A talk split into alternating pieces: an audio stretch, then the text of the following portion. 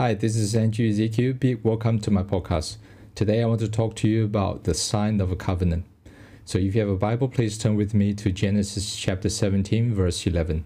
That's Genesis chapter 17, verse 11, which reads, You are to undergo circumcision, and it will be the sign of a covenant between you and me.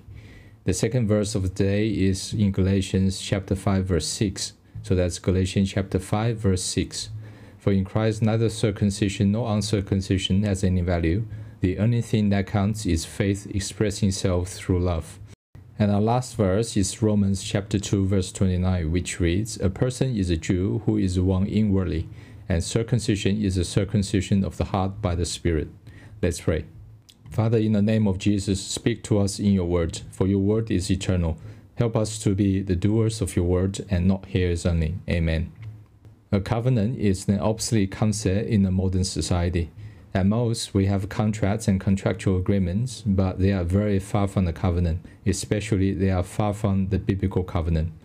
Usually, a contractual agreement is entered through two parties agreeing and signing contractual terms and obligations. Those contractual terms then can be terminated or breached by one or more of those contractual parties not fulfilling their contractual obligations.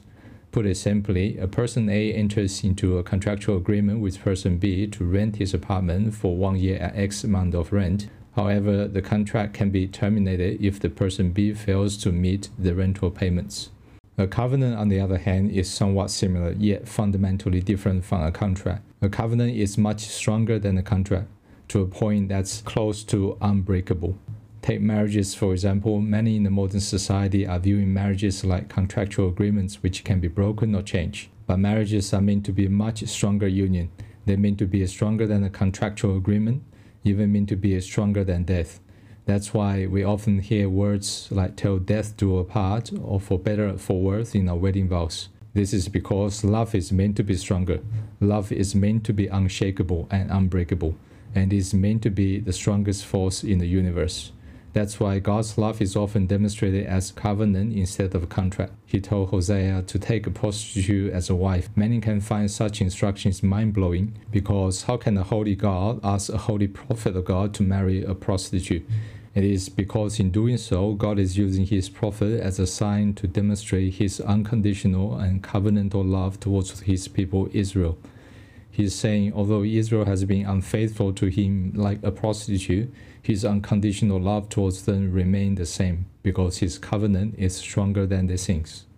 God's covenant towards us is the strongest binding agreement anyone can ever imagine, far greater than any human commitments, far greater than any human contracts, far greater than any human oath, far greater than any human promises. His covenant is the unchanging, unadulterated force of commitment an oath that cannot deny, a promise must surely deliver, a binding agreement that's impossible to break. And that is why the Bible we hold in our hands is also called testaments or covenants. The Old Testament and the New Testament, or the Old Covenants and the New Covenants. If there is a testament or covenant, then there must be a process of establishing the covenant. For example, in the process of establishing a covenant by two or more parties determining agreed terms, then signature must be signed by all parties for the contracts to take into effect. And likewise, the covenant of God has its own process to follow.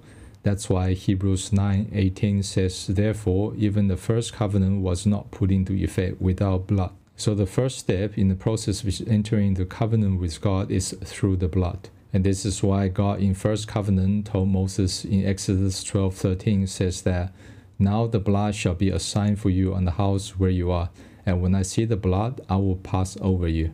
And of course, we all know that is the old covenant, and it's no longer required in the new covenant to offer the blood of bulls and goats. But we no longer need to offer our blood sacrifice in the new covenant it's only because Jesus, the perfect Lamb, has made his blood as a perfect sacrifice. So it is through his blood we enter into a covenant with God, because in his blood we have forgiven sins, and in his blood our past is washed away, so that we can have a brand new beginning. And now back to our Hebrews chapter 9 verse 15 says that for this reason Christ is the mediator of a new covenant that those who are called may receive the promise of eternal inheritance, not that he has died as a ransom to set free from those sins committed under the first covenant. And this is, of course, the most frequently preached gospel believe in Jesus that we might be saved. But today, please allow me to take you one step further. That's because there is one more step in our salvation journey that simply said yes to Jesus. There is one more step towards to being complete in Christ. There is one more step towards to the perfect day, and that is there is a sign we must bear for the blood covenant that Jesus paid on the cross. And let's turn our Bible back to Genesis 17, verse 11, which says, You are to undergo circumcision, and it will be the sign of covenant between me and you. So you see, a contract is not legally binding unless it is signed. A covenant is not complete unless there is a signature. In Abraham's time, the sign of covenant is circumcision. And of course, in our time of Christ Jesus, neither circumcision nor uncircumcision avails anything, but faith walking through love. And so, does it mean God has changed his mind? I say certainly not. For the scripture says he is the same yesterday, today, and forever, meaning he never changed. Time can change, man can change, but God never change. Jesus said, Do not think that I came to destroy the law of prophets. I did not come to destroy, but to fulfill. So where then is circumcision? And the answer, I believe, is found in Romans chapter 2, verse 29, which we read at the beginning of this podcast. That is, circumcision is circumcision of the heart. So, what is the circumcision of the heart, and how is it possible to circumcise a heart? Remember, circumcision is literally cutting off a body part with a sharp object. And remember in Hebrews chapter 4, verse 12 says that the word of God is sharper than any double edged sword. It penetrates and judges thoughts and attitudes of a heart. So I'm very convinced the very first way for a heart circumcision is through the word of God. That is not just being hearers and readers of the word, but we must let the word transform our hearts and secondly, I believe the circumcision can be performed through trials and testings, because in James 1 verse 2 and 3 says to consider with pure joy whenever we face trials of many kind, because we know that the testing of our faith produces perseverance. Let perseverance finish its work so that we may mature and complete, lacking nothing. When our faith is tested, that's when we produce faith that's pure. Like genuine gold can only come by going through intense heats. A circumcision of heart is performed by going through intense life circumstances. And for sure, circumcision is not pleasant. For sure, circumcision is uncomfortable. No one would naturally want testings and trials into the bucket list of life. But listen to this consider with a pure joy whenever we face trials of many kind, because you know the testing of our faith produces. While having to cut off parts of our earthly nature is uncomfortable, but to be like Christ means to let go of our self. While circumcision is undesirable, but once our hearts went through the process, we can be sure that we bear the sign of covenant.